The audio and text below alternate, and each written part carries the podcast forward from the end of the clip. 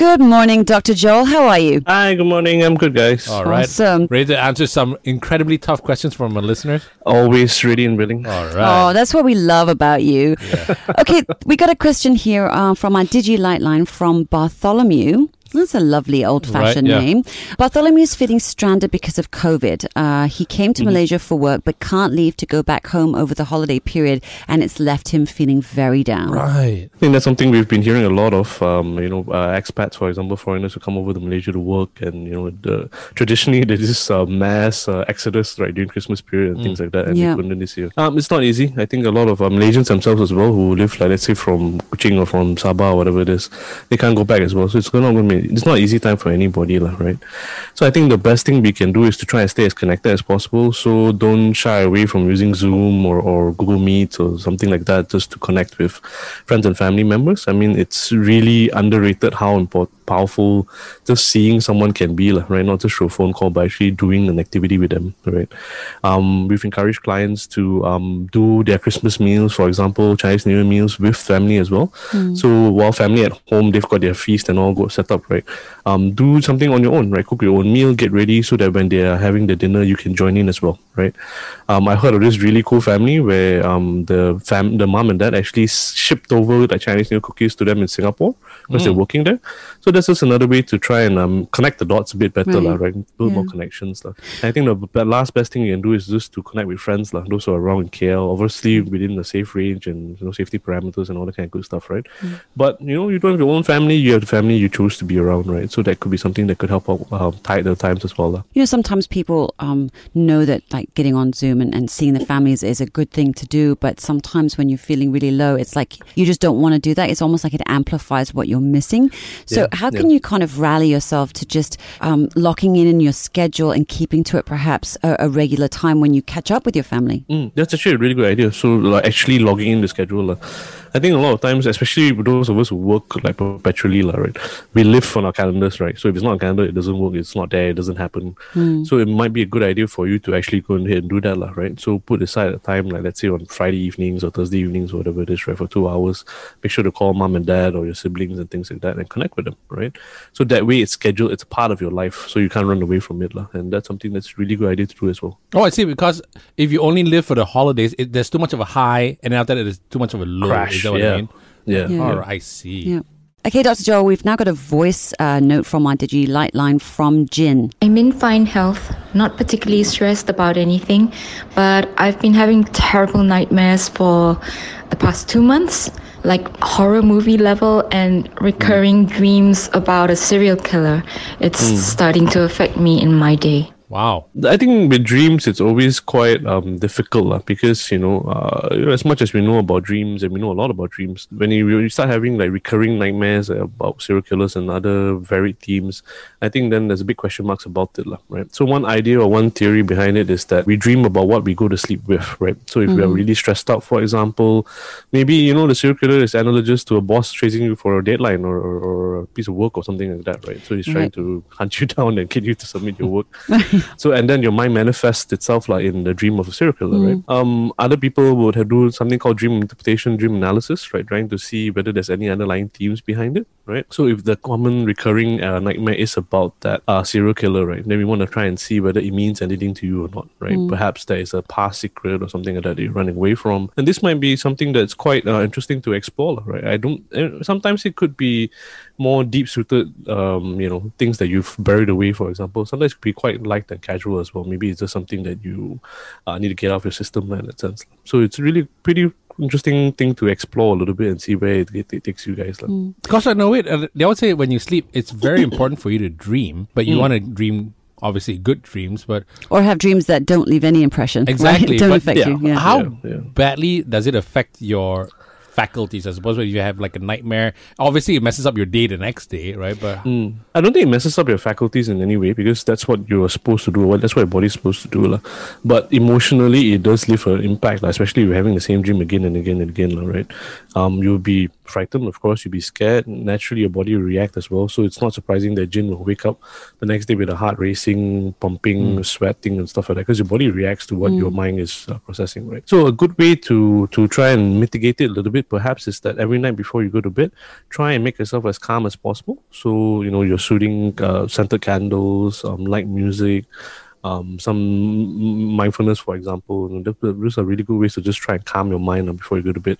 That could be a balm towards the nightmares. Mm. Is there something we can do in the morning that kind of shifts that state back to sort of a more fresher kind of, oh, that was a horrible dream. Okay, let's move on kind of frame of mind? Yeah, yeah, really good question, Asha. One really good thing that she can do is to just pen it down. So one thing that the mind ah, does really well or or horribly, like, depending on how you look at it, like, is that we can take an idea and really run with it. And mm-hmm. that's why we have things like microphones and Wi Fi, and that's why I can do this call over Zoom, for example. Right. In contrast, when we have a bad idea or a nightmare, we also let it fester. Like, it's going to start growing and it's going to start growing roots. Like, right? So we either either become preoccupied by it or we start adding meaning to it. But once we start penning it down, we take it away from our heads and put it on a piece of paper. Then we can look at it all more objectively. It's almost symbolic in that sense, right? Okay, Doc, this one's from my Digi line from Patricia, who says, I keep getting mixed messages about whether or not I should send my kids back to school. Am I being a good parent to prioritize their social and academic development, or is keeping them home safe and sound better because they're really not hmm. thriving on online learning and schooling? Actually, I'm so glad Patricia asked this because, you know, I have those kind of mixed feelings myself don't know whether too. anyone's thriving with online learning, to be honest. That's a really good point, right? I think there, I think there are people who are benefiting from online learning. Like maybe not the younger kids, right? But like university students and stuff like that. So that's actually feasible for some people, right?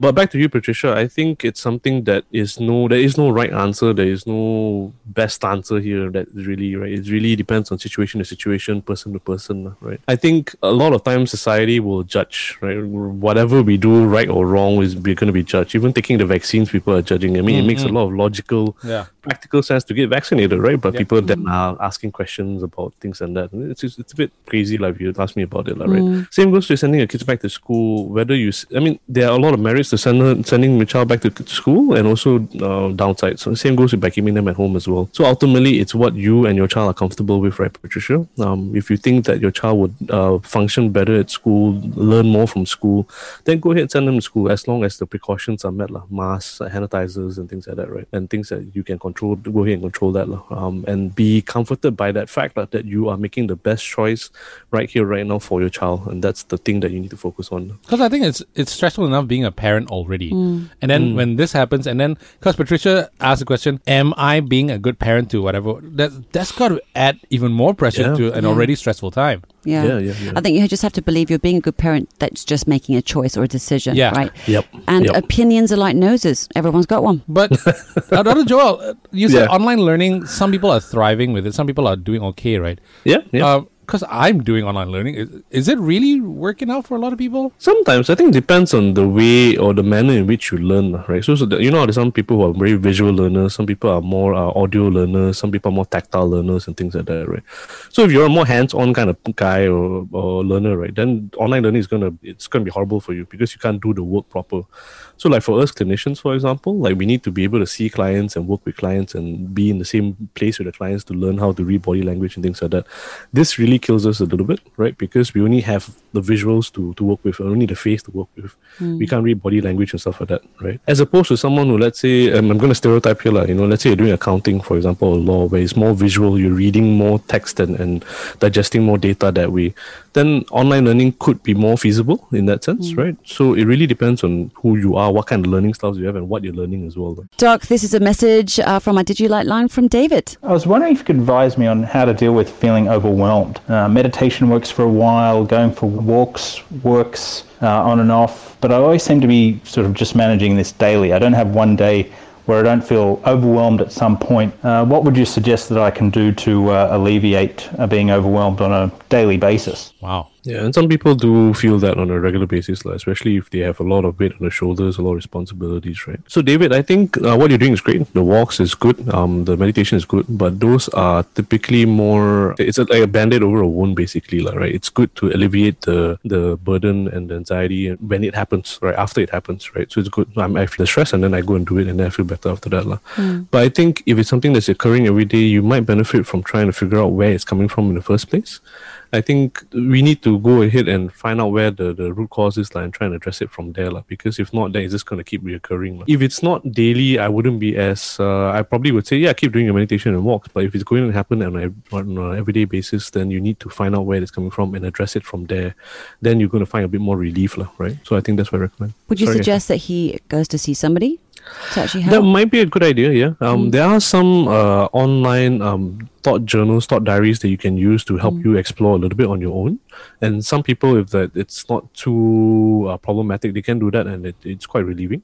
But mm, ultimately, seeing a counselor or therapist might be a really good idea because that will give you um, really good insights, and you can bounce ideas for someone as well, right? Which is always a nice thing to do. So being mm, overwhelmed is it a mental condition, mental illness, or is it something that everybody goes through and you can get over it and stuff like this? I think everyone will go through being feeling overwhelmed, feeling anxious, feeling stressed out. That's actually very common, lah. I think it's the the frequency and the severity of it, lah. Right?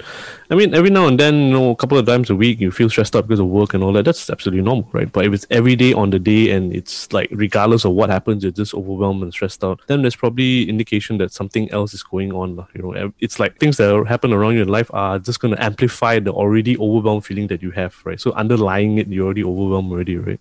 That will probably indicate that you might want to go dig around and try and figure out what's going on. Doc, this is a message from Ben on our Digi Lightline who says, I was wondering if you could help with pain management. I've heard about hmm. this, but don't know what it is. Is this something that I can help with my mind or with a different kind of therapy or as a different kind of therapy to medicine and supplements that I've already tried? My nerve pain cuts through the pain meds and it's exhausting. Been in pain for over six months. Thanks, Ben. Right, that's a really good question, Ben, and also quite a pretty relatively obscure uh, realm, especially in Malaysia. Um, good news. I think a lot of times with uh, general pain, right, medication is actually really good to manage most pains, right. But there are some people who have like chronic pain and they cannot keep taking painkillers for the rest of their lives, like people with back pain, for example, slip discs and things like that. So pain is something that just stays with them, like just part of their life, right. I think with therapy, um, it can be helpful, but I think the way in which it can be helpful needs to be looked at differently, lah, right? So when you go and see a therapist for pain management, right, it's not about getting rid of the pain. No, it's about living with the pain. So it's almost like it's a part of your life right now. Let's try and diminish its um, effect on you, but it's going to be there. But we're going to make sure that you're able to do what you need to do as much as you can, in that sense. And there are a lot of people who have to uh, deal with this, in that sense. lah. I've got a really good friend who has um, difficulties with migraines and headaches and stuff like that. So she has it on a daily basis, right? Right. And Wow. the doctor has said, and she's tried many, many painkillers, like super heavy duty ones and all, and it doesn't work, right? And she's worked with a therapist to try and learn how to live with it. You know? So there are good days, there are bad days, and things like that. Um, there's also a pain clinic in Hospital Selayang, the, the government hospital. Um, so I think they are the only government hospital that I know that has a pain clinic, lah. and it's a fantastic uh, setup.